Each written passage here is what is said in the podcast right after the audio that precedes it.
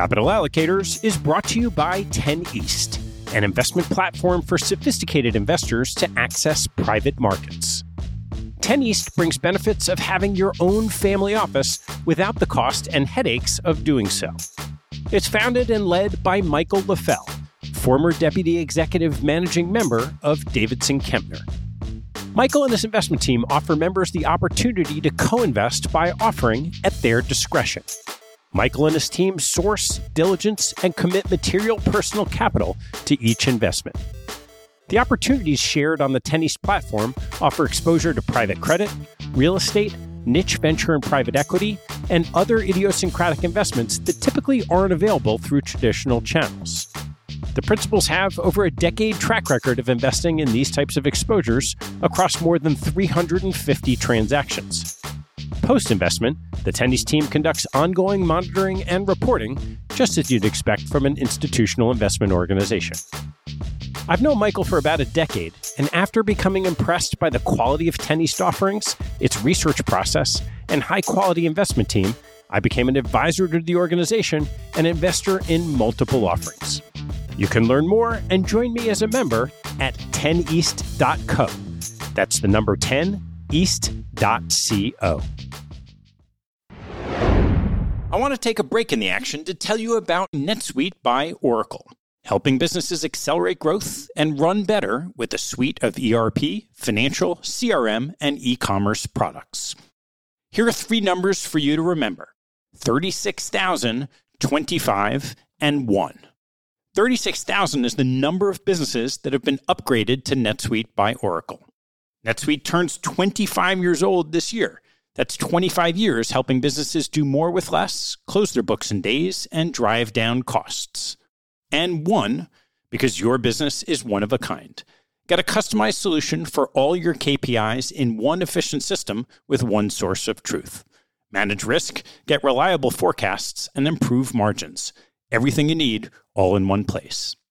Right now, download NetSuite's popular KPI checklist designed to give you consistently excellent performance, absolutely free at netsuite.com/allocators. That's netsuite.com slash allocators to get your own KPI checklist. netsuite.com slash allocators. And now, back to the show. Just a quick heads up Chris and I swear a bit in this episode, certainly far more than you might be used to hearing on capital allocators. If that's an issue, you may want to skip this one and join us next week.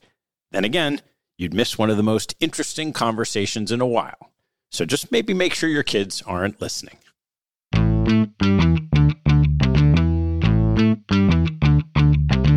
Hello, I'm Ted Seides, and this is Capital Allocators. This show is an open exploration of the people and process behind capital allocation. Through conversations with leaders in the money game, we learn how these holders of the keys to the kingdom allocate their time and their capital. You can join our mailing list and access premium content at capitalallocators.com. All opinions expressed by TED and podcast guests are solely their own opinions and do not reflect the opinion of capital allocators or their firms. This podcast is for informational purposes only and should not be relied upon as a basis for investment decisions. Clients of capital allocators or podcast guests may maintain positions in securities discussed on this podcast. My guest on today's show is Chris Sacca, one of the most accomplished venture investors of the last half century. Chris founded Lowercase Capital in 2010, making seed stage investments in Twitter, Uber, Instagram, Blue Bottle Coffee, and Stripe, among many others. Lowercase's first fund became one of the highest returning venture funds in history and landed Chris at number two on the Midas list in 2017. After retiring that year alongside his wife Crystal, they came back together to the business in 2020, founding Lowercarbon Capital with the mission, in his words, to back kick ass companies that make real money slashing carbon emissions, sucking carbon out of the sky, and buying us time to unfuck the planet. Lowercarbon manages over $2 billion in outside capital, excluding its largest investors, Chris and Crystal. Our conversation covers Chris's humble upbringing, early entrepreneurial endeavors, and ups and downs in his early professional years. We cover his transition to Google, foundations of his investing philosophy at Lowercase, and work today at Lowercarbon. Along the way, Chris shares tenets of his sourcing of deals, evaluation of founders, and work with portfolio companies. He's a gifted storyteller and a walking case study on grit. Before we get going, this week, tune in to the final episode of season two of Private Equity Deals. We'll discuss Partners Group acquisition of luxury watchmaker Breitling. Ever wonder what happens when only the fourth owner of a 140 year old brand takes the helm with an eye on growth? Listen to Private Equity Deals on your favorite podcast platform to find out. Please enjoy my conversation with Chris Sacca. Chris, thanks so much for doing this. Yeah, man, I'm psyched to be here. Well, why don't you take me back to Buffalo? Are you sure you want to go to Buffalo? Let's go to Buffalo. Let's go way back. What got you really excited when you were a kid? I feel really lucky to have grown up in Buffalo. At the time, we were so far off the grid for everybody who was making stuff happen in the world that there was something really freeing about it. There was low expectations, frankly, on everyone except the Buffalo Bills, who still haven't been able to deliver a Super Bowl. It's heartbreaking. But I think there was a certain freedom there.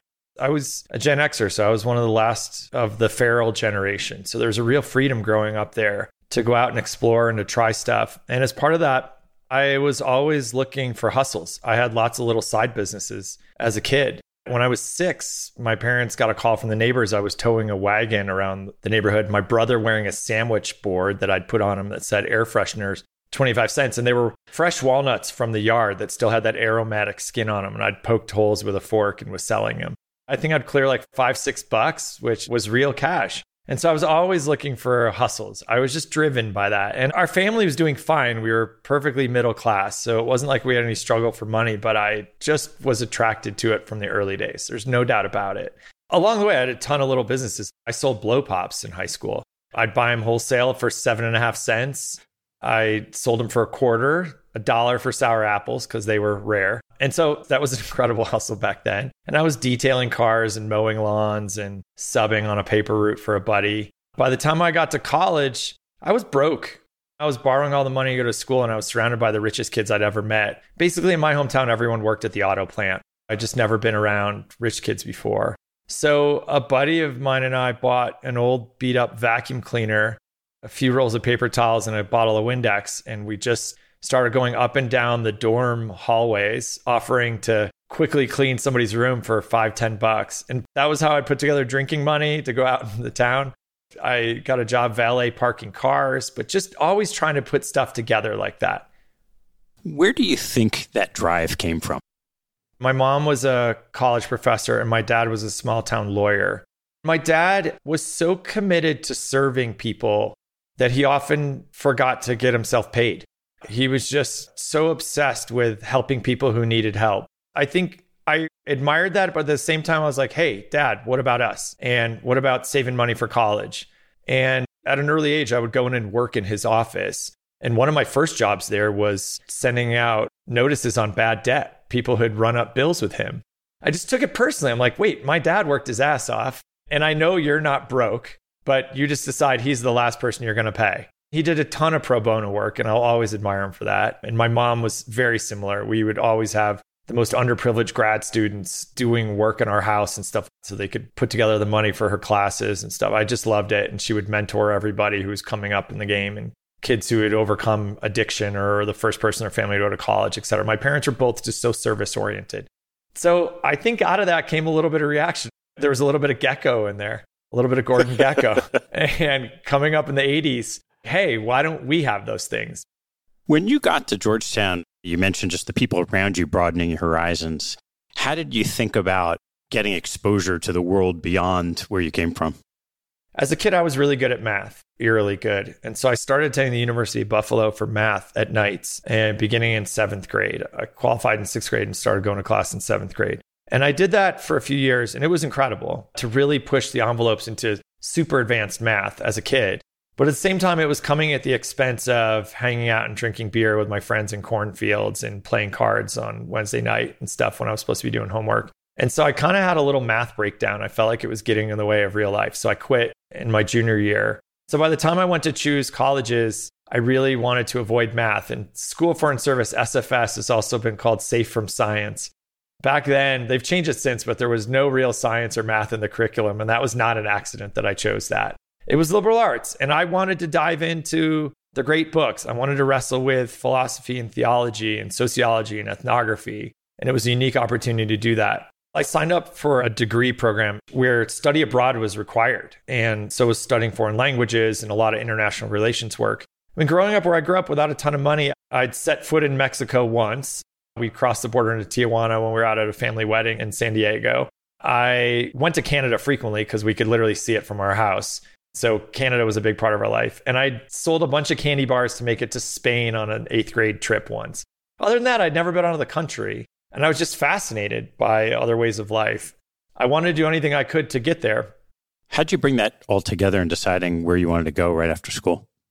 Well, I didn't have a ton of choices. I borrowed all the money to go to school. And then when it came time to graduate, I had been abroad when they did all that on campus interviewing. I also graduated in three and a half years to save some money. And so I missed all the on campus interviewing. So I went to law school. What does anyone else do? Oh, you know what I could do to pay off my student debt is rack up more debt. So I applied to law school, and my dad was a lawyer. My grandfather was a lawyer, both small town lawyers. But I knew that language. I was attracted to the public service part of it. I used to work manual labor jobs. And my mom and dad were really big on getting us into manual labor jobs. But at the same time, they exposed us to some white collar jobs. And when I was 15, I worked in the DA's office. I was their first white collar investigator ever doing forensic accounting because I could use Quicken. That was the level of my accounting training at the time. I would have to ride my bike or get dropped off by my parents. And yet I was deputized and could issue warrants and stuff. It was really cool. But I think ultimately law school felt like a natural place for me to land. The other thing about it was I wanted to get out to Silicon Valley. By that point, I saw Silicon Valley as the place that was most based on merit and least on seniority. Being in DC, you get exposed to politics, and politics is so much about have you earned your keep? Have you put in the time? Have you served? Have you risen up through the ranks? And as I got exposed to Silicon Valley, I realized this is a place where young people were getting judged on the basis of their bright ideas and not on how many years they'd logged there. But at the same time, to that exact point, to get an MBA at the time was, hey, I got to go put in a couple years of work and then put in a couple years of the MBA.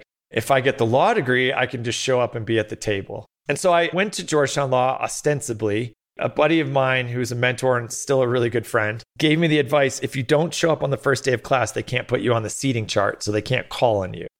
so I went to all the second classes. I would come in and out and I wasn't on the chart, but I was good at writing exams. And the way I got even better at them was I would throw a party along with my roommate where we said, it's an open bar, but the cost of coming into this party is that you have to bring your notes from these classes. And we had a big plastic trash can that people would dump a copy of their notes into. And then we'd all party. And then we would cram those notes, write the exams.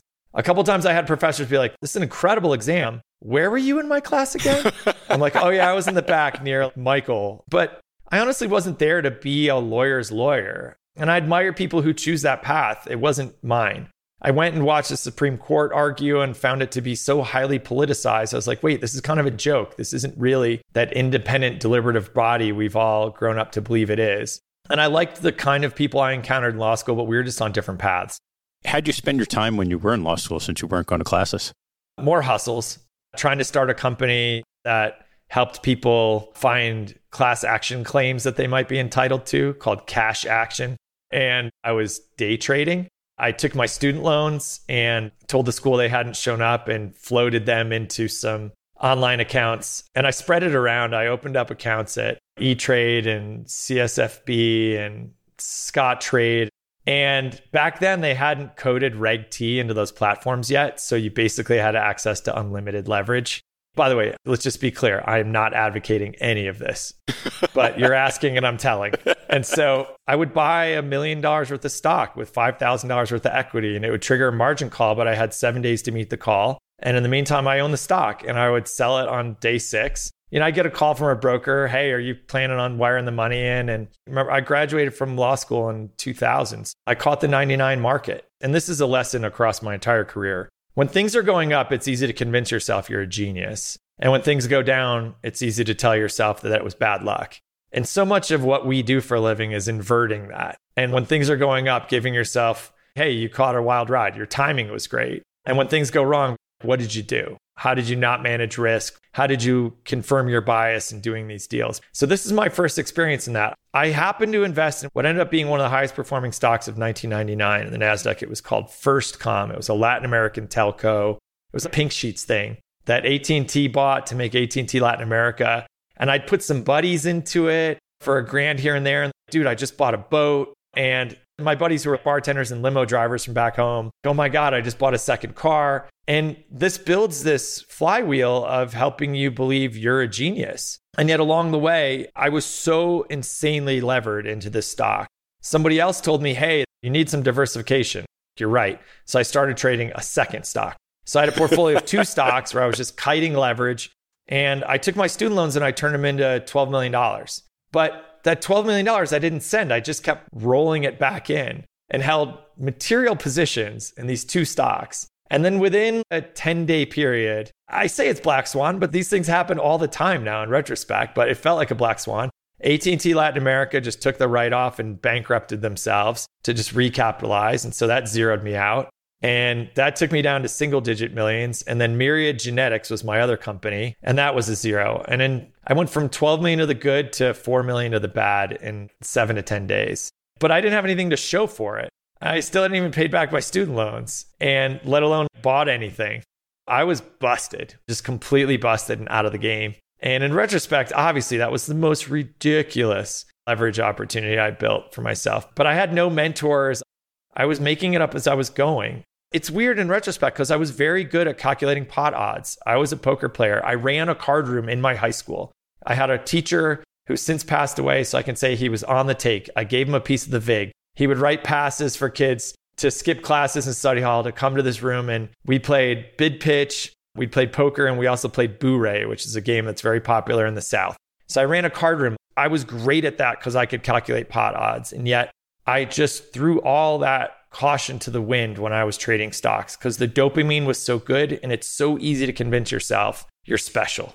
It's funny, during the last bull market, I posted a couple tweets. It's a story I've told before as a cautionary tale. I was embarrassed by it for a while, but it took me years to get back out of debt. That's more money than most people make in a living, and I had to grind it out.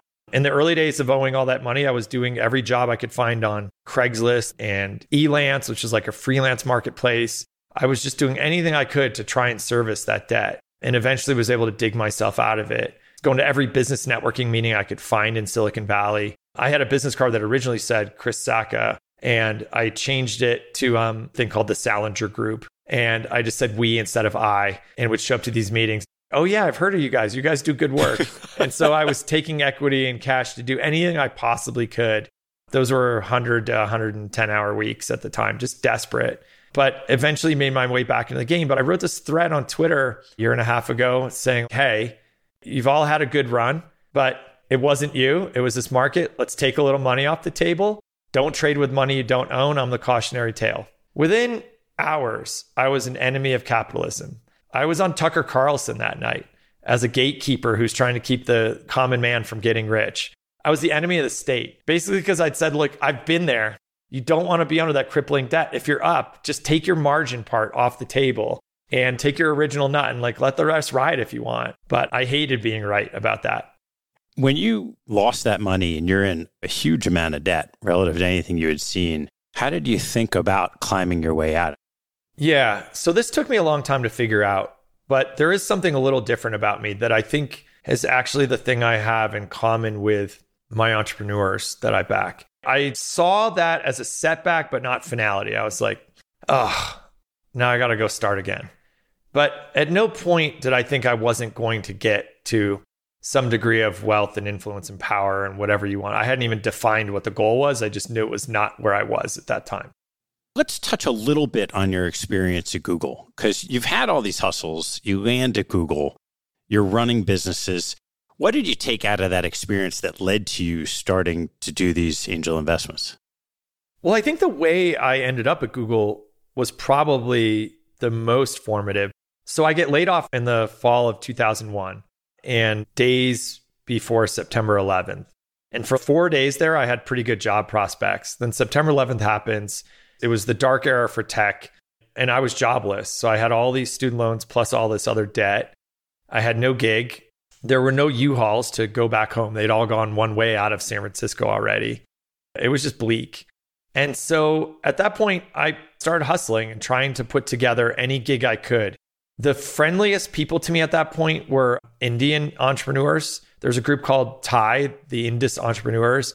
And those guys were absolutely amazing to me in taking me under their wing and letting me be helpful to their business in exchange for equity and some cash when I desperately needed it.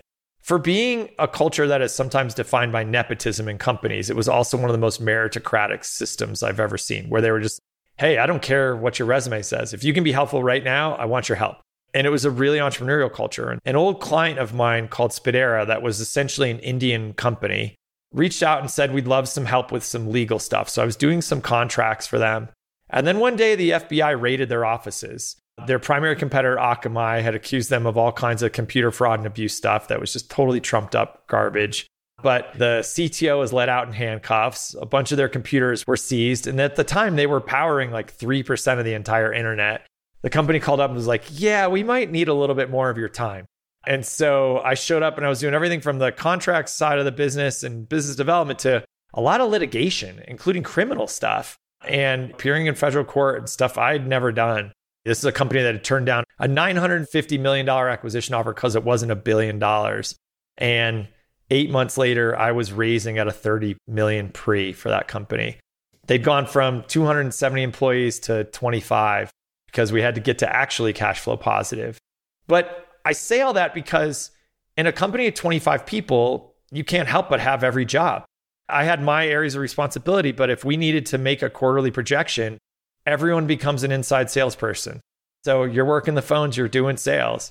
If we needed to move data centers because we couldn't afford to pay the bill on one of them we were in, everybody lines up and you open up the trunk of your car and you're moving servers that night and you're learning how to do some basic configs and wiring of cables in the cages. So I got exposed to all these aspects of the business. I think that's what made me lethal in my future jobs was that this startup that was just off everybody's radar had exposed me to all the different working parts of a company. And I got to wear those hats. And that view, that global view of how a startup works, is what allowed me to go to a company like Google, where I was in the first few hundred employees, but I had a sense of how every division of that company worked, who their constituencies were, how they kept score, and I had empathy for them. And so I ended up being a person who could move seamlessly around that whole company. I was hired originally into the legal and biz dev department, but I was assigned to Urs Hölzle, who was employee number five or so, and one of the head of engineering. And I could speak his language because he was responsible for all the data centers. Yet I could also go work to the product people who were trying to juggle how to prioritize all the customer demands for new features on the product. And I certainly knew how to sell. And I could talk to everybody on the finance side who had raised money and was thinking about preparing for the IPO. And I certainly draw on Google for a lot of what I do to this day. There's no doubt working for Eric was an incredible experience for me. But what prepared me for that was this company that still to this day is barely a footnote in history, but just gave me this incredible bench of talents that I draw on all the time when working with our companies now. So, everything up to that point there's a tremendous amount of entrepreneurial drive. You've got operating experience in a massively growing business across all the different divisions. You'd think that that would lead to you starting a company, running a business. How did you turn to investing? Within Google, I had the opportunity to start stuff. And so I did. Google was a place where you could start products. And sometimes I would do that by acquiring a team and say, let's go. We acquired what became Google Maps, Google Earth, Google Talk, location based stuff. The only thread I was on with Steve Jobs ever was where he was telling us exactly how big that blue circle needed to be to tell you where you were on Google Maps. That was amazing to see how he would choose those exact colors and stuff. And then ultimately, I founded a division with a couple other partners to push the envelope in the wireless space. We went from zero to within a year bidding $6 billion on Spectrum and attaching openness rules to wireless spectrum. That's why the wireless networks are net neutral. It was because of this big hand of poker we'd played. We had an opportunity to spin that out and make a company. And there were three of us running the group, and our third, our technical lead, didn't want to. He was at a different place in his career where I was ready to go. So within Google, we had this opportunity to create these businesses without a ton of oversight. I was good at leading deals, identifying teams of entrepreneurs internally and externally, and helping them ship and helping them identify the resources they needed. We wrote an angel check from Google and a company called Meraki that ultimately got bought for a couple billion dollars. I think we seeded them $2 million pre or something like that. But I had this moment where this young gal, without any permission to try and get distribution for Google Talk, she flew up to Waterloo, Ontario and camped outside Jim Balsillie's office, the co CEO of Research in Motion, who made Blackberry, and said, Hey, I've got a deal for you. We'll give you some exclusive amount of time to launch Google Talk on your handsets, and the OEM deck, and revenue neutral. We just want the distribution. You guys will have this cool new feature to advertise for your new upcoming BlackBerry 7700 or whatever. And they said, okay. She got legal to sign off on the deal and she brought it home and she presented the deal and her expense report. And I was just like, oh my God, this is the stuff that we used to do in the early days that is like we're a bigger company now. It's not happening. So I sent an Attagirl message to the whole executive team Eric, Larry, Sergey, Sheryl, everybody, just saying, hey, I need to call this out to you. She just went, she didn't ask. She just disappeared from work for three days and got this deal done.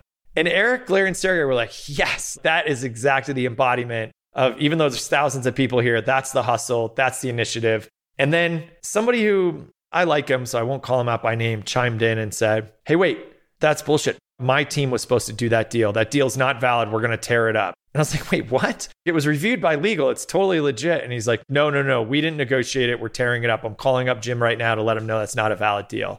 That was in 2007. And that was the day I knew that I had outgrown that company. And I didn't know what I wanted to do, but I'd been lurking around Y Combinator for a couple years and watching how, because of the way the software industry had evolved, now teams of two and three no longer needed millions of dollars of venture capital to start coding. It was all open source tools. We used to have to pay thousands of dollars a month to connect to the internet for very slow stuff. And to start coding, you often had to buy an Oracle environment and a Sun environment. You had to manage your own rack of servers. The stuff was insane. Suddenly, these young entrepreneurs could cut out this entire layer of business people and lawyers and actually just write code and launch it and see if users cared about it. And that felt like my world. Not asking a lot of permission. I'm not particularly good at committees. I'm on record as saying I knew Sundar would be CEO of Google someday. He just runs a tight meeting. We would do a lot of meetings together, and he always had good ideas too. And I would have good ideas. And there are other people had good ideas, but he knew how to run a meeting. He knew how to put the deck together, build coalitions. I'm like, I break a lot of China. That's my style. I'm too blunt and too candid and not particularly diplomatic. That's what I loved is that in rooms with young entrepreneurs, there were no committees. It was just between them and their users. And I thrived on that. And I built a lot of kinship with Paul Graham and Jessica Livingston in those early days and started to see the rise of these startups, even outside of Y Combinator, that just didn't need that much money anymore. And I felt helpful to them. When I launched Lowercase, I had no prior experience managing anybody else's money.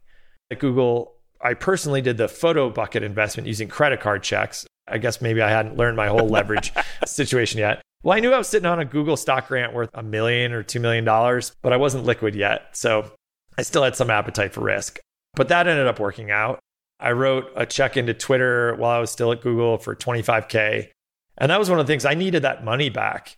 So I would show up at the company and work my ass off to try and make it more valuable because that wasn't break off 25 to be polite situation. That was material. And I needed that money back.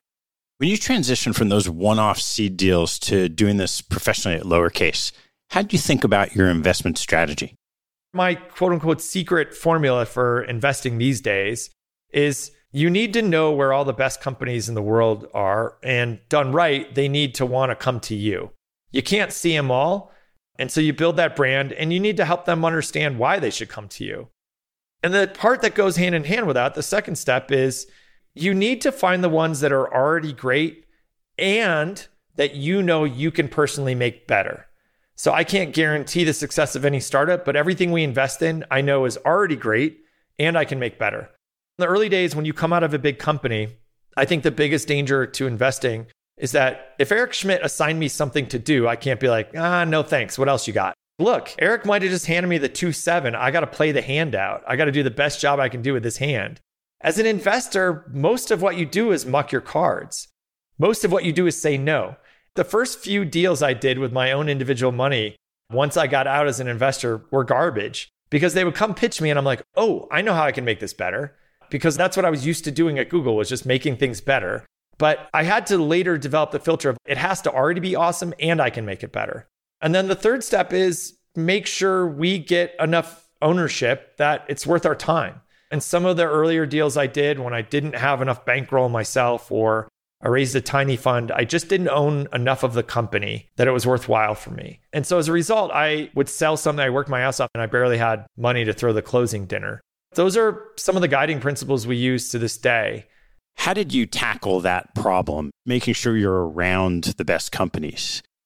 I made sure that I got in front of where those entrepreneurs are hanging out. So I would show up to Y Combinator and volunteer to be helpful and speak at their stuff. But I would go to universities, I'd go to the computer science schools. I just made sure I was in the room and adjacent to those people. We do a lot of work with Bryan Stevenson at the Equal Justice Initiative, who says you can't help people if you're not adjacent to them. And I feel it applies to so many things. You can't find that deal flow if you're not in those realms. But the second part of that is I did build a brand around myself of why you would want to work with me. Here are the ways in which I can be helpful to your company. Because I don't think a founder should ever just take on investment. It's not a charitable act investing in a company. Every time a founder is considering taking money from a venture capitalist, there is the same process they should use when they're considering hiring an employee to whom they're going to give stock options. Every single time you're making the calculus, is the amount of the company that I'm retaining going to be worth more as a consequence of this fund or this partner or this new employee owning stock here. That should go through your head every time, even for the junior employees. Is the rest of the stock going to be worth more as a result of this person joining? If the answer isn't hell yes, it's a hell no, they shouldn't be joining. But it's the same for evaluating your investor. It's every single time you're asking, does the involvement of this investor make this company more valuable or not? How did you describe what it was that you were going to bring to the companies? A lot of that, I had to make an honest inventory of what am I good at? And by the way, sometimes your superpowers aren't obvious to you. I remember walking into one room where they had questions about ads. Oh, thank God the Google guy's here. He can do the ads part for us. Do I tell them that by the time I left Google, there were 15,000 more people who knew more about ads than I did? And then as the conversation evolved, I was like, oh, in this room right now, I do know the most about ads and I can be helpful enough. And so I started building a brand around myself as somebody who could get you off of zero. I couldn't get you all the way to one, but I could get you off of zero. And then specifically, I could help you tell your story. So we had a new generation of entrepreneurs who were very talented, but sucked at telling stories because that storytelling layer had been eliminated. All the fancy hand waving bankers and MBAs had been pushed out. So we had better product and worse storytelling. I was pretty good at that.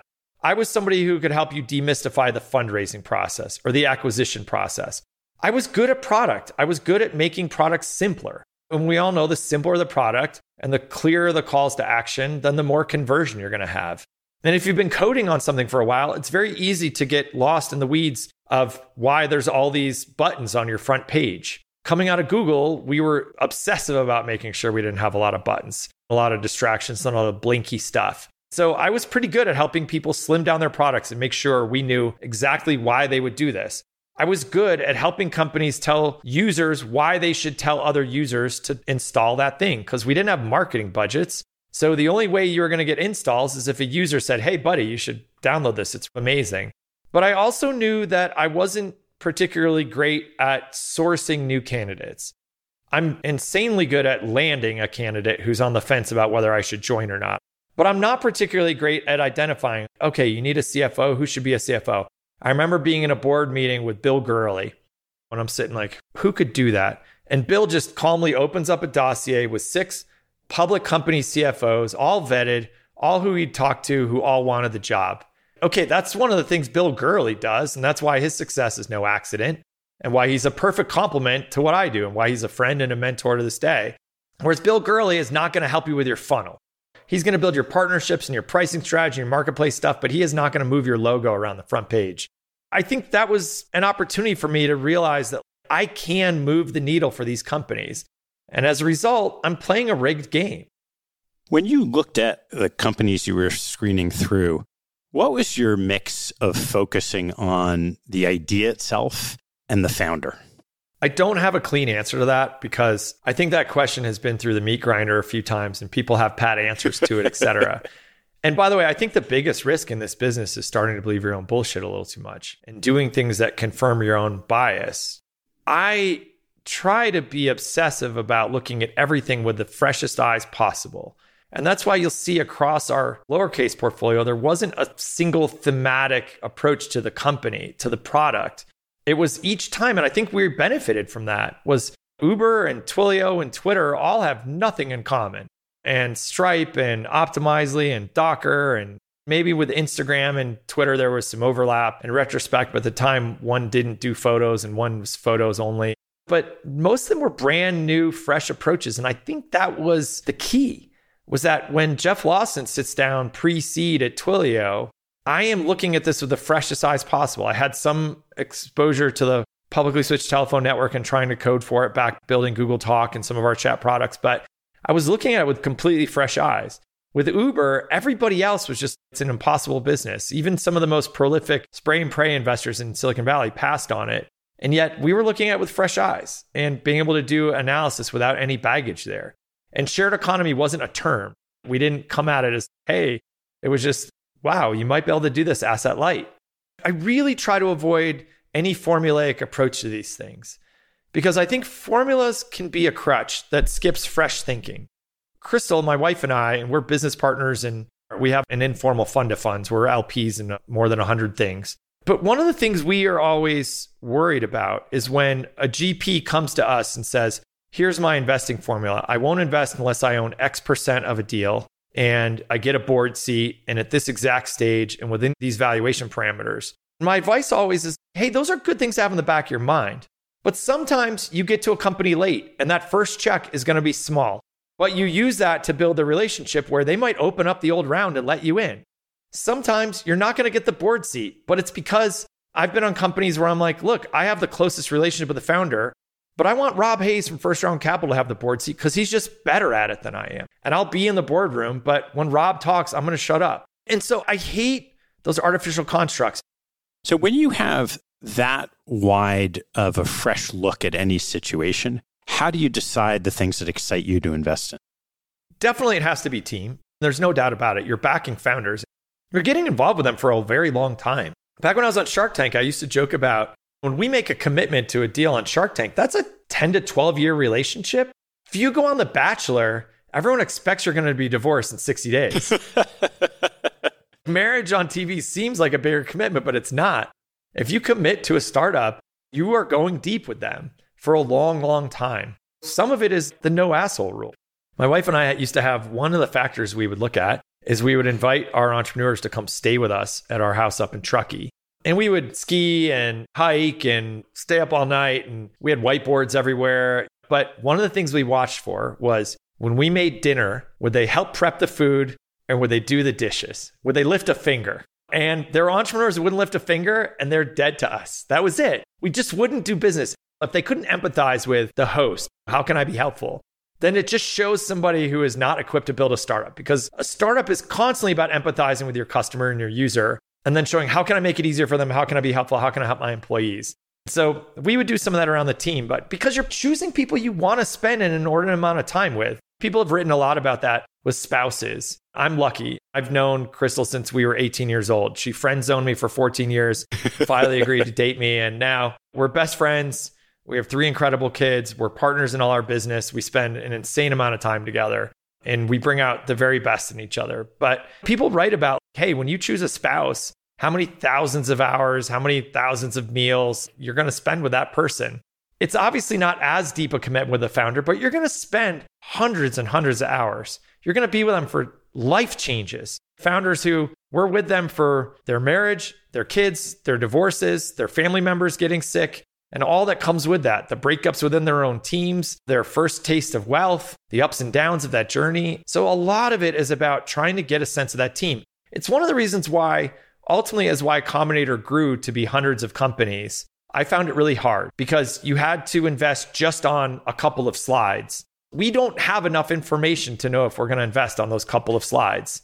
And I don't fault the companies for trying to maximize that, but we try and optimize it by really getting to know those founders. I'm often asked What is it that your best entrepreneurs have in common? And this is actually something we try and think about. So if it were just one unicorn, it'd be one thing, but we've had like 15 of them or something now. So let's do some regression analysis. What do they all have in common? When you spoke with them, even as the company was in its earliest days, they spoke with the voice of the inevitability of the growth and success of the company. And they weren't selling you. It wasn't that their heart rate rose and they were trying to convince you of this thing. They just believed it. I remember sitting with Kevin Systrom. We were in the dark actually, because it was at a co working space. And he shows me what he's working on. And I threw out some feature idea or something. And he's like, well, that'll be good to launch when we have 5 million users. And I look around the room you and what army? 5 million users. Where the hell are you going to find 5 million users? But he wasn't trying to convince me. At that point, I don't even think he was trying to convince me to invest. He just knew that it was going to be that big. I know Travis Kalanick and I have had our ups and downs, but there's still a lot of entrepreneurship lessons to learn from him.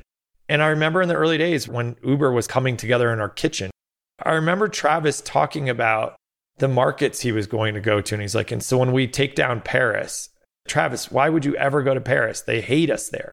Those cab drivers are unionized, but Travis just knew it was going to work.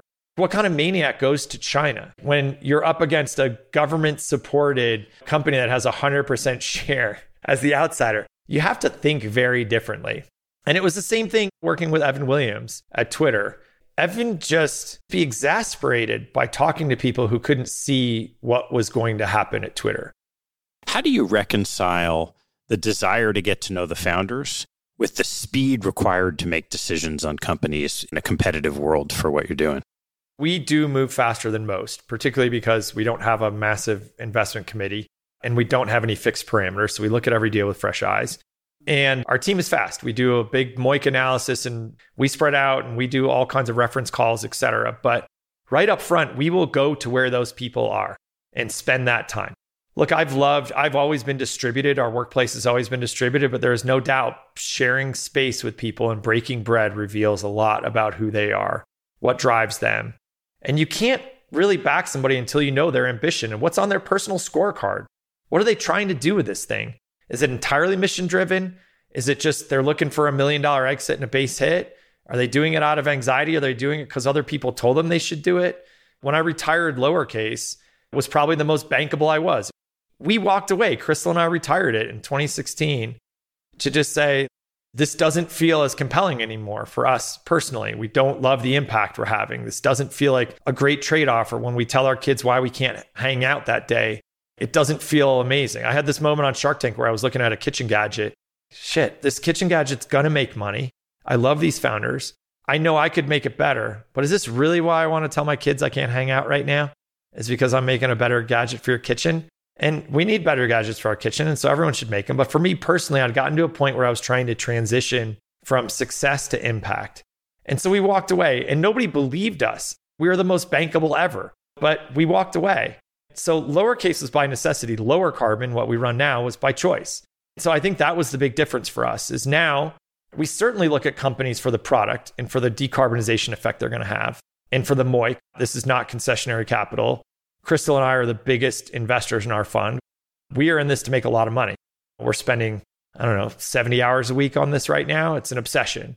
But at the same time, we are the two most competitive people you know and with each other. Clay, our business partner, worked out of our house for a while and he would watch us. We are two type A personalities competing with each other while also building this business. And so we're not here to just put up meager returns. We are wildly competitive and aggressive about this. Before we dive into Lowercarbon, what did you do in the years in between your retirement and starting lower carbon? Yeah, we did a lot. So it turns out Crystal and I suck at retirement. We're just not those kind of people. We live mobily. So we're on the road. Our kids have, for the last three years, gone to online school, like a one on one Zoom school. So we've tried to raise them in Europe, different parts of the United States, Mexico. We move around. We do a lot of nonprofit and philanthropy work. And by the way, you can't just walk away from a portfolio of 100 companies. Turns out, like I said, you've made a commitment to them. So all we did was retire from taking on new money, but we still had a lot of work to do.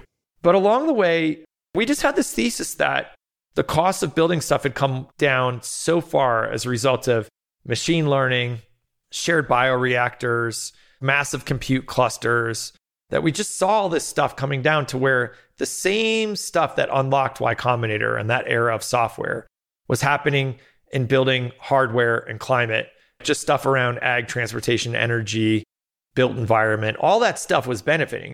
So as a family office, we started quietly dabbling in it and making these investments, but the investments came with, hey, we're showing up to learn about it.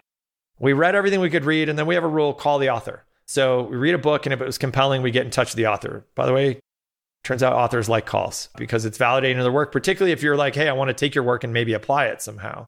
If we saw a lab that was doing something interesting, we visited the lab, and Crystal and I may have donated to the lab too to just roll up our sleeves and learn this stuff. And the same with the nonprofits in the space, the same with regulators. We just tried to get out there and learn as much as we could.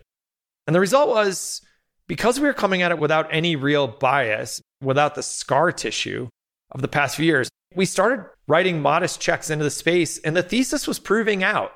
It was just cheaper and easier to start a business in the space. And the result was that companies were blowing through their milestones faster because they had these new advanced computing tools to help them get there. And they were getting to first revenue way faster. So they were getting to non dilutive financing, they were getting to project finance two years from the start of their company. How long does it take a Silicon Valley web company to raise a debt round? That's 10, 15 years before that actually comes into play. So, as an equity investor, you know you're just going to get diluted, diluted, diluted, and hopefully they go public by Series G. So, we had companies that on a Series A extension were then talking with a project financier to build their next four plants because the model was already there. We have a company that in year maybe three of the company was doing $120 million run rate selling a commodity, but because they make it with enzymes instead of oil and gas, they have 60% margins. And their customer for that thing is the oil and gas industry, who only ask, hey, is it the same chemical and is it cheaper? Well, then, all right, I'll buy it. So we just saw that the cost of these things were coming down and the demand curve was, we knew the demand curve because even if you take out the compulsion that so many companies and governments feel right now to decarbonize, we saw that it was just cheaper. Digging up and burning old dinosaur bones is inherently expensive, and using the sun is just cheaper. So, anytime we remove carbon from a process, it just gets cheaper. Carbon has an inherent value, it's necessary for a lot of the stuff we do, and it has a monetary value. And so, any way we could take it out of building a product or running a service, we just had the opportunity to make a bunch of money. How'd you map out the landscape of the types of opportunities you wanted to look at in the space? Well, it's pretty easy. There's just the sources of carbon emissions. So you can just look across them. Energy is obvious, transportation is obvious, but agriculture, our current agricultural practices are kind of a disaster. The built environment, building buildings and running buildings, residential and heating and cooling, industrial chemicals. We can look at all these sources of emissions. Obviously, built environment includes concrete and steel, which are just massive emitters. The sheer process of building Portland cement releases a bunch of carbon. It's a chemical reaction, not just the energy you need to run the plant. So that was obvious where the sources of carbon were. And if the core thesis is that those are expensive and decarbonized options are cheaper, then you've got your list of opportunities set out for you. One of the things back to harkening earlier is we did not have a formula for we need to do 20%, 20%, 20% across these areas. We looked at each deal with fresh eyes and just said, is this particular approach one that makes sense? We only looked at deals that would have a material enough impact on carbon to make sure it was worth our time. So we're not doing paper straw bullshit. But at the same time, we didn't have a hard and fast, it has to have a gigaton scale impact. But it turned out the potential carbon offset and decarbonization there correlates really well with money because carbon's expensive. Those two things went hand in hand. The size of the opportunity also correlated with the amount of carbon it was taken out of the air. Our portfolio ends up being pretty balanced. We have stuff across all of those sectors without actually dictating those things. Now, there are areas we have since de emphasized. We don't really invest in carbon accounting software or anything anymore. And we realized A, we're not that great at it. There are a lot of other people out there in the world who are better at SaaS than we are. And B, a lot of VCs came out of being locked up in their house for two years. Like, All right, I want to have some impact on the world now too. That was the easiest on ramp for them was to start doing the software side of climate. We need that software there. It just wasn't a great investment for us anymore. Whereas we've changed our other calculus. We originally had one investment in nuclear fusion. Fusion seemed a ways off. And the common parlance is that it was every 10 years, it was another 10 years off. But what we saw by virtue of being involved in the fusion industry is that AI and machine learning had so greatly accelerated progress in fusion that it was geometric now, was a vertical curve. Because experiments used to take one to two years to run one experiment in a fusion reactor. Now they could run in high fidelity in the computer thousands of experiments per week and then hone in on the ones worth trying in real life. There's a graph that we just shared with our team internally. It basically shows all the attempts of one of our fusion companies over the last few years, and it's incrementally getting better. And in the last 14 days, it went vertical and they had to change the scale of the graph. Without preempting anyone's announcements, that's what's going on in the fusion environment. And so we saw this happening. We raised a fusion specific fund. Some people mocked us for it. We called it Q is greater than one. That's the scientific symbol for when net energy is created by a fusion reaction. More comes out than goes in. People teased us for it. Three months later, Q is greater than one was announced as being achieved. And I won't pretend I didn't smile a little bit. Where are you finding where the founders are coming from? Back to my formula is you have to tell your story so they know to come to you first. And by the way, I wouldn't let the team raise outside money until I was convinced we had the best deal flow in the space. That was important because I don't think you can succeed if you're not seeing the deals. And the way we would test that in the beginning is we would take a deal we saw and we would bring it to other big names in the space and we would watch the reaction. And if somebody like Breakthrough Energy Ventures said, Oh, this is cool. Where'd you find it? Okay, they've been at this for a long time. They've got an impeccable brand. They're great collaborators of ours. We have a great relationship with those guys. But if they hadn't seen it, oh, that means we were building some brand for ourselves now. And I tell our team, we're going to say no to a bunch of stuff and laugh about it later. I told the Dropbox guys that Google was going to crush them because we already had G Drive internally. I told the Airbnb guys that somebody was going to get raped or murdered and the blood was going to be on their hands when they were renting out a room in somebody's house. I have a long history of these things where I was embarrassed by them for a while. Now I wear them like a badge of pride to just show how wrong we can be. I want us to have the opportunity to be wrong. But if we miss that opportunity, I don't think you can succeed in this business. So we track our deal flow and make sure that we're seeing stuff. Now, that means telling people out loud, why should I come to you? That means having your other founders vouch for you. The biggest source of our deal flow is our existing founders. They're the most credible and they can speak with the most detail about how we helped them make their company more valuable. They're the net promoters I care about most. But it means going to the labs and to the schools where people are building this stuff. And sometimes it's as simple as one of our team will go there and talk, particularly our technical team, who they can vibe out with somebody like that. And then it's hosting drinks and pizza afterwards and building those communities so they can find each other. But the more we do that, the more it just compounds and the flywheel of opportunities and high quality opportunities we get come to us. And then I want us to have the luxury of choose the very best of those and make them better. How do you and your team get involved in the companies in this space once you've invested? Well, not everybody needs the same things. Some of those teams come from founders who are insane at supply chains already. Maybe they came out of Tesla and they just know how to ship and build, and that's what they do but they're not as great at user interfaces. Or we have a team that is basically a bunch of ex Apple guys who are insane at building a consumer device. It's called Mill. It's a trash can that basically composts all your trash in your house. If I were to get rid of our mill, my kids would kick me out of the house. I've never seen a more addictive product in my life. All your food scraps go into it, it eats them all. You no longer have any smell in your house or taking the trash out three weeks worth of food and we cook it at home every day turns into basically a cubic foot of food waste, maybe two cubic feet. It smells like Thanksgiving, we all say when you open the thing up. It's just amazing. It dehydrates and composts it quickly. And then it turns into chicken feed. You mail it back into the company, it's chicken feed. Massive impact on carbon. Methane doesn't get released. It's massive. Those guys aren't guys I'm going to counsel on how to build something beautiful. They were the former Nest team, right? I have no feedback for them on how to make something beautiful and easy to use. It's stunning. We were instrumental in the conversations on how do you charge for it and who are your partners for it. Those are conversations where we felt particularly useful to them.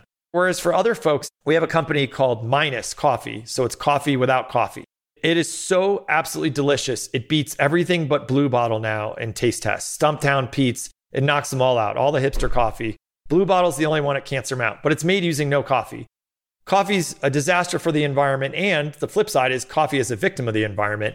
As climate changes, coffee crops are getting wiped out. This stuff is the most delicious stuff you'll drink.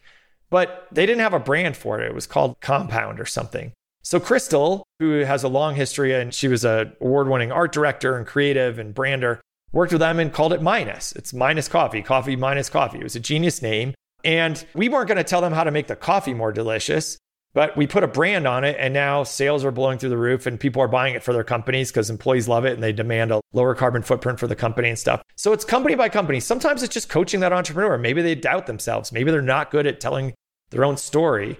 I think female entrepreneurs right now have a higher bar because of cultural norms and discrimination against women. And a lot of it is just empowering female entrepreneurs. We've got you. We've got your back, and we will be out there to advocate for you. And don't doubt yourself, as culture has sometimes taught you to doubt yourself. You're a badass. And part of that is our team has more women than men on it. It is an incredibly diverse and powerful team. Because we never thought we'd have a big team, we're 23 people now. We didn't have a DEI hiring plan in place. I wish I could take credit for our team. We really did set out to hire the best people, and most of them are women. And it's just badass. I'll say one thing selfishly our meetings are the most pleasant meetings in the world. They're the least alpha and most chill. We have robust debates where everyone actually pauses and listens to each other, and we get more shit done. And we've never had a shouting match, and we've never had any drama in our company to date. and we have billions of dollars under management, and we're going to make billions, billions more while actually enjoying our meetings. I've never experienced anything like it. There is no doubt it is a result of diverse voices in the room. How do you think about working with the team to work with the companies when so much of the brand gets tied into you and Crystal? It was Larry and Sergey who taught me I want to expose you to the entire decision making process so that you can channel me the next one of these that comes up. Because Larry and Sergey were just, as the company scales, we can't make all the decisions. So we need to teach people how we think about things. They were wildly transparent. And their executive meetings, they had a note taker who would take the notes and then you could subscribe to the notes from that meeting. They would be published after the end of the meeting and you could see almost like a script, the deliberative process. Larry, Sergey, Eric, Sheryl, Shona, whoever was actually part of that decision, going back and forth and figuring it out. So when we saw that come up in our division, I don't have to run it up the flagpole. Until further notice, I know the values and the rubric for the company to make this decision. I've tried to do the same thing out of the same selfish interest. As we get bigger, I can't make every decision. The one all hands meeting we have is everyone in the company is invited to our investment committee. The lead on the deal or the co leads on the deal present the deal, but everyone in the company has access to everything we've done all the diligence, the deal memo, all the MOIC analysis, everything we're doing on that. And then we debate it openly, and everyone, the 22 year old, has a say in it. So everyone in the company gets to weigh in. And we intentionally play devil's advocate to our own deals. And we ask people, would you put your mom and dad's retirement into this company? That's a very revealing one. Are you so convicted on this, you would let your mom and dad who work their asses off, middle class people, would you let them put their pension into this deal? Because, by the way, that's who our constituencies are. We have pension funds and universities and foundations who are our LPs we have to take that into account every time. Maybe you don't know those teachers in that particular state, but would you let your mom and dad, who are teachers or cops or fire people, invest in this deal? Some of those first principles, formative questions like that. But in the end, we make the decision in front of everybody so that they know how to channel that. So now, even the most junior people who are doing initial diligence know the questions that matter and the questions that don't. And so they know how to channel that. I also have this rule if you get invited on a podcast, accept it. Go on the pod and as long as you say something that is true and authentic to yourself and accurately represents the values of our company, then you will not get in trouble for saying what you need to say. You may be wrong. I'm consistently wrong on some of that stuff. I mean, we're going to be wrong at least 25% of the time in terms of portfolio theory. But I want you to go out there and get those reps in and build that brand for yourself. Done right. If those companies come directly to my colleagues and skip me, I win because I would prefer not to spend 70 hours a week doing this. Whenever we talk about the sources of deals, whenever I hear that a deal came to one of my colleagues because they met them somewhere or they saw them or they read something written by them, I win. I am in the business of trying to elevate everybody else here. The more I can do to build their reputations, their skill set, their judgment, and deliver my experience so they can benefit from that, the stronger we are as a team. I'm in this business to elevate everyone around me because it makes my life better. As you look out over the next five or 10 years, you're already back in this working 70 plus hours a week. What are you hoping to accomplish? Well, I actually think what we're doing right now, we have a carbon removal fund. So it's a fund that funds companies. Again, that's one where we shifted strategy after we saw a bunch of money actually piling up on the demand side for real carbon removal, not offsets, actual removal, pull it out of the air and back into the ground. We can't save the planet without actually pulling all this pollution back out of the air. We can stop emitting, but there's a bunch we got to get back out. We saw billions of dollars of demand piling up, and we launched a separate fund to go after it to build the supply side. We call that one 7.81 because we believe with that fund, we'll be able to pull 7.81 gigatons of carbon out of the atmosphere. And when we do so, we will reduce the parts per million in the atmosphere by one. So we name all our funds after various atmospheric elements that create global warming. Our first fund was 411. That was the parts per million of the year we started investing out of that fund in 2018. Our second fund was 419 a few years later. Our latest fund that we just wrapped up was 421. We've got funds named for nitrous oxide and methane, but it's a constant reminder. And every piece of swag we ever make, we timestamp with the parts per million on the day it was made.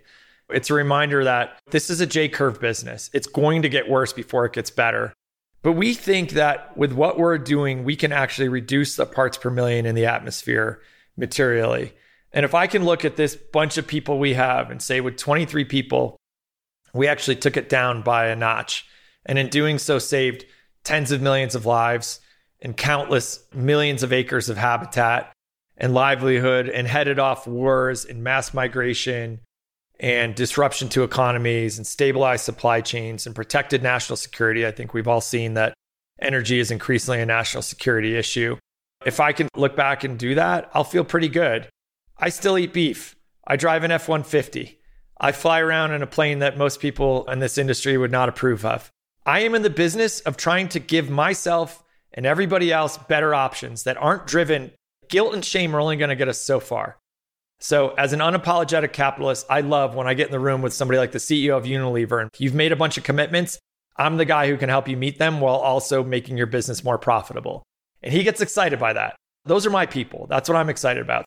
We have an electric airplane company in Sweden that even Bill Gates said was going to be impossible. It's a 35 seat plane that's got billions of dollars of cash on the barrel orders. And the majors have invested in the company because it's just cheaper to operate. The more I can deliver that stuff, I think I can truly I can be a lever that truly transforms the planet. And the more people I can invite to do this stuff with me, you had an interview recently with Sam Byrne of Cross Harbor Capital. So Sam's a close friend. I'm in a co-investor in a ton of stuff with him. He's a mentor of mine. I really admire him. Sam is an unapologetic developer of real estate.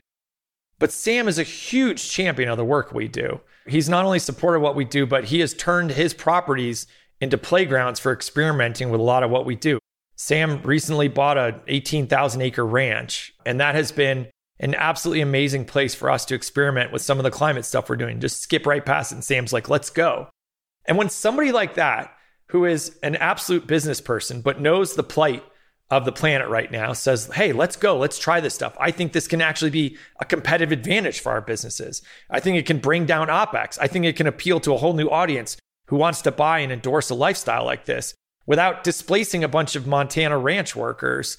That's amazing. That is what gets me fired up. I live in Montana and Wyoming. And when I see windmills go up on houses that also have a Trump flag in the yard still, okay, that is going up out of self interest. And that makes me happy. I am very apolitical about this stuff. I'm going to meet people where they are and hopefully appeal to the thing that honors their way of life and gives them more agency and more control over their own destiny. Because I actually think that's what this unlocks bless the activists and everybody else who cares about it. But I actually think the market is the most powerful solution to the stuff we're doing. And I think for the very first time in my life, I can have a massive impact on the planet while also making a ton of money. Those things are usually mutually exclusive. You rationalize it to yourself, but right now they completely overlap. That's the most thrilling part of this for me. Well, Chris, I want to ask you a couple closing questions before I let you go. What's your favorite hobby or activity outside of work and family? I'm an obsessive skier. I live in the mountains. And so I decided in my mid 40s to learn how to ski race. When I grew up, I didn't have enough money to join the ski racing team. I was one of those guys grinding out mogul skiing in jeans, eking every minute out of that pass we bought that day. Skiing's that pickleball, I would say. Our daughter is a competitive pickleball player. When she was 10, she won her first money tournament at the semi pro level. And now she's a badass. She's 11 now and is just a beast. Her favorite hobby, she would say, was beating professional athletes in pickleball. So football players, basketball players, baseball players, she's merciless. But as a family, we play a lot. There's no other game in the world where you and your little kids can play competitively and have a blast against each other and really be trying hard, everyone around the table. I think that's what we love. What'd you dream about doing when you were a kid? When I was 41, my wife and I were cleaning out our garage in Truckee and we found an old journal. And it was from a year I was studying abroad in Europe. I was in Ireland. It was junior year abroad. And it was actually funny. It was a notebook that I was not paying attention in a class. There was a girl I wanted to know. We would write five questions in the notebook and pass them back, you know, while we were supposed to be paying attention to modern Irish history or whatever. And write the answers, write five more questions, pass it back and forth. And in there, I wrote, What do you want to be when you grow up? And I said, I don't actually know what the job is called. I know it's going to involve a lot of high stakes, high reward. I'll probably do it from a bare bones warehouse, and it'll just be up to me to make the deals happen. It'll all be on me and storytelling and convincing people to do these things. Because again, I never thought about myself having a team or a network or resources. And I said, I'll do it part time from the mountains, part time from the ocean, whatever it is, I'll be the best there's been at it. And at 40, I'll quit and figure out what I want to do with the next chapter. Talk about a vision board. we are standing in this garage looking at this like, holy shit.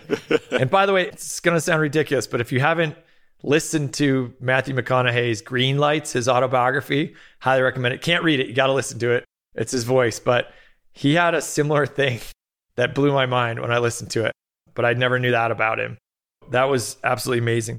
But ultimately, retiring at lowercase was the first chance I had to really ask myself, what do I want to be rather than what everyone else is telling me I need to be or what I need to do to make some money and pay back student loans, et cetera.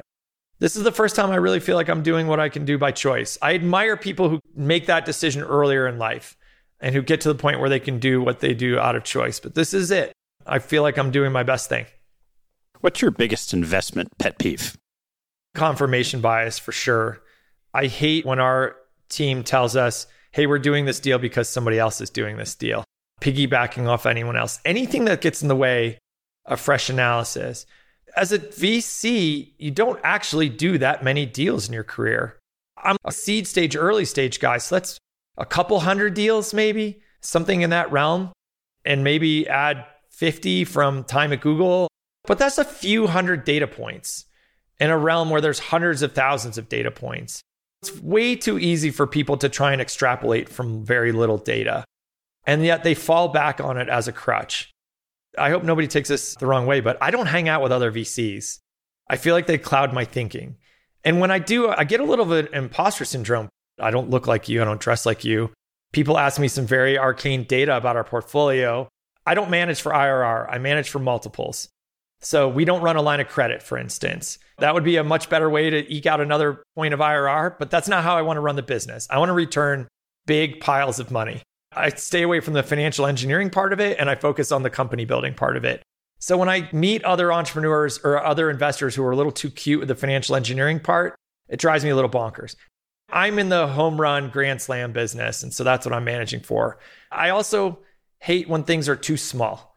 This might be perfectly big, are perfectly cool and a great idea, but it's too small. Is it worth our time?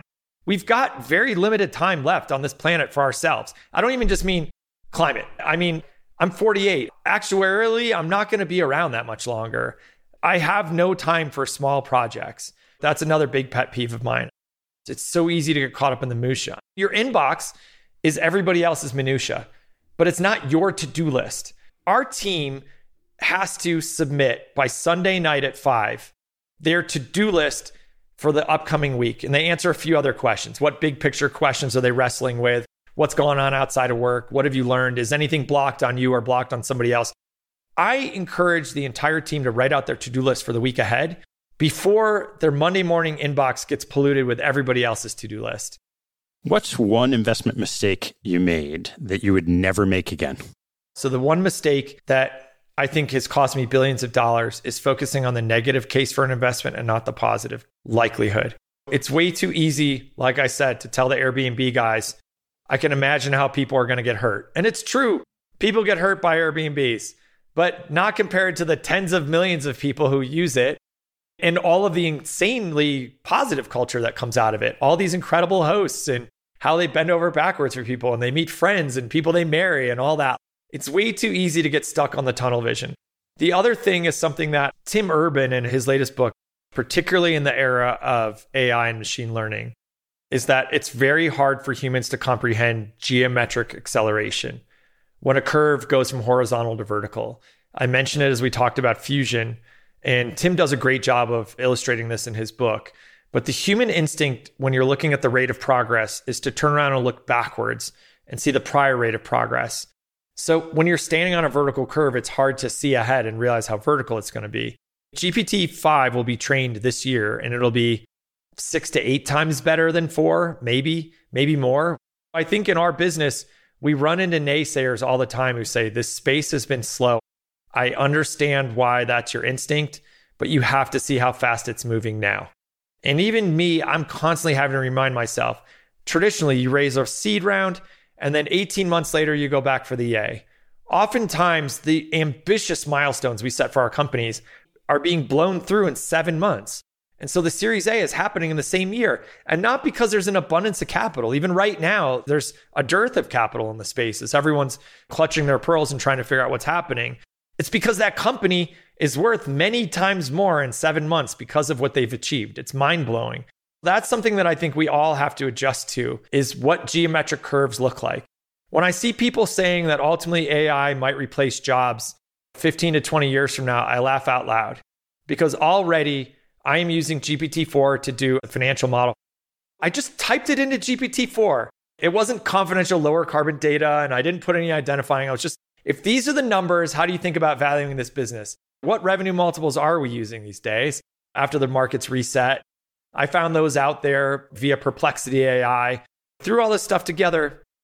I don't know why I'd hire a financial analyst again.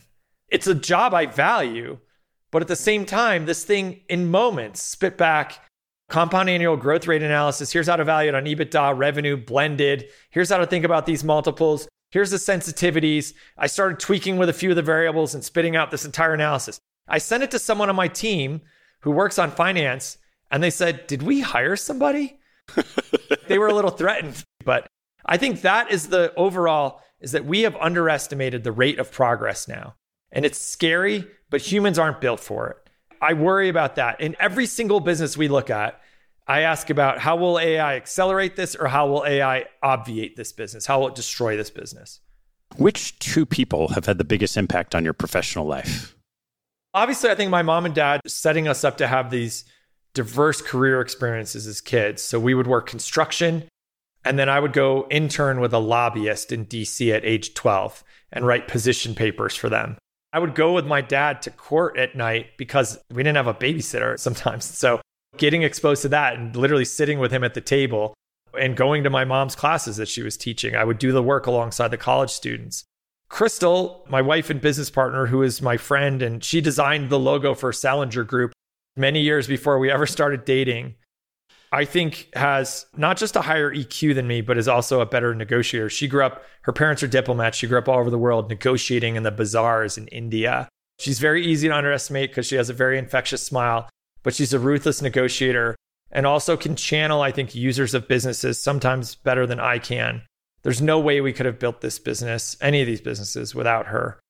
And then I just look at Eric, Larry, and Sergey as one combined unit. The formative years of my life that had more impact on me than the university I went to school at. I had incredible professors who taught me to learn with a capital L instead of train with a T.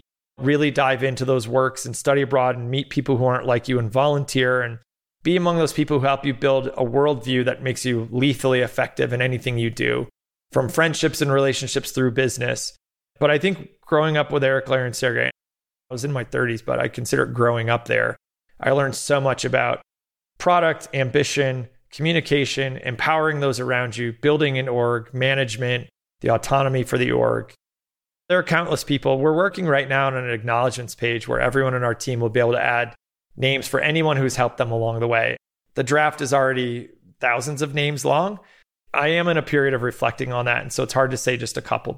I think the one thing I would say is that something I struggled with for a long time is that I could see these single points of failure in my background where, shit, if this guy didn't introduce me to this other gal, none of this would have happened. And it can be really humbling and it can lead to a lot of imposter syndrome sometimes because, wow, what were the odds of me running into that person and making an impression? Man, if they hadn't signed up and supported us, there's no way we'd be able to move forward. And that can be a little crippling sometimes. And over the years, I had to believe okay, yes, if Jerry Murdock had introduced me to Richard Branson, who introduced me to Suhail Rizvi, who introduced me to whoever, this wouldn't have happened.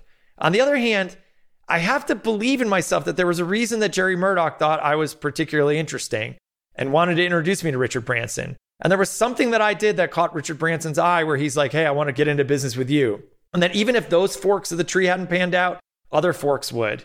And it took me a long time in my life to realize that. And it's something I try and share. So, yeah, I can point to the individual people who are wildly influential and unlocked a lot for me. But my catchphrase for my entire life is it may be lucky, but it's not an accident. There's no doubt I can look at how luck and coincidence and serendipity played into this, but I'm not going to just chalk it all up to that. I'm pretty fucking good at some things. And I create a lot of opportunity, and I'm not going to apologize for that either.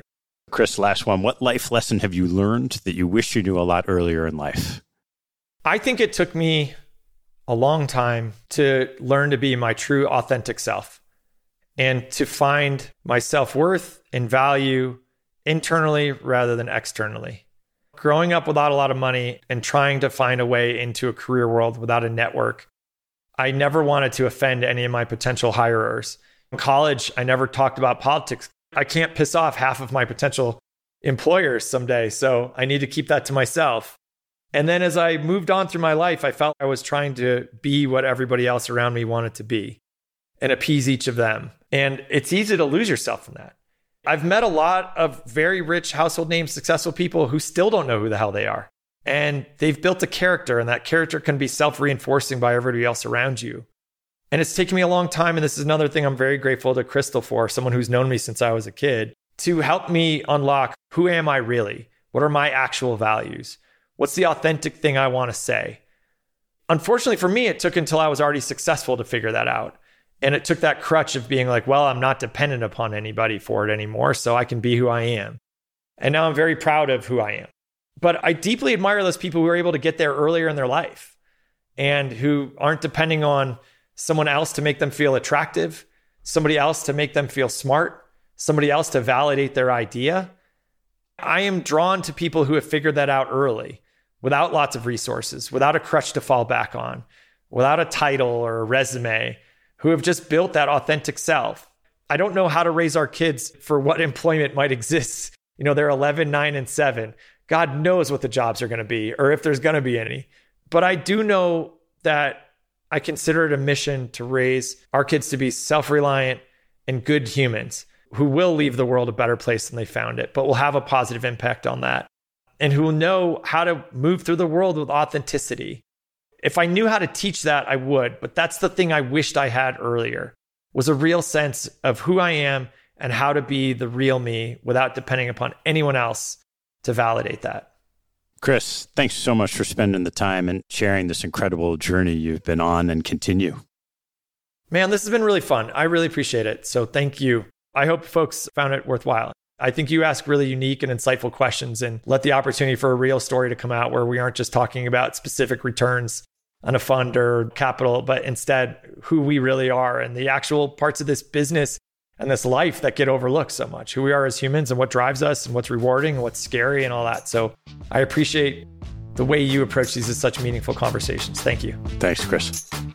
Thanks for listening to the show. If you like what you heard, hop on our website at capitalallocators.com where you can access past shows, join our mailing list, and sign up for premium content. Have a good one, and see you next time.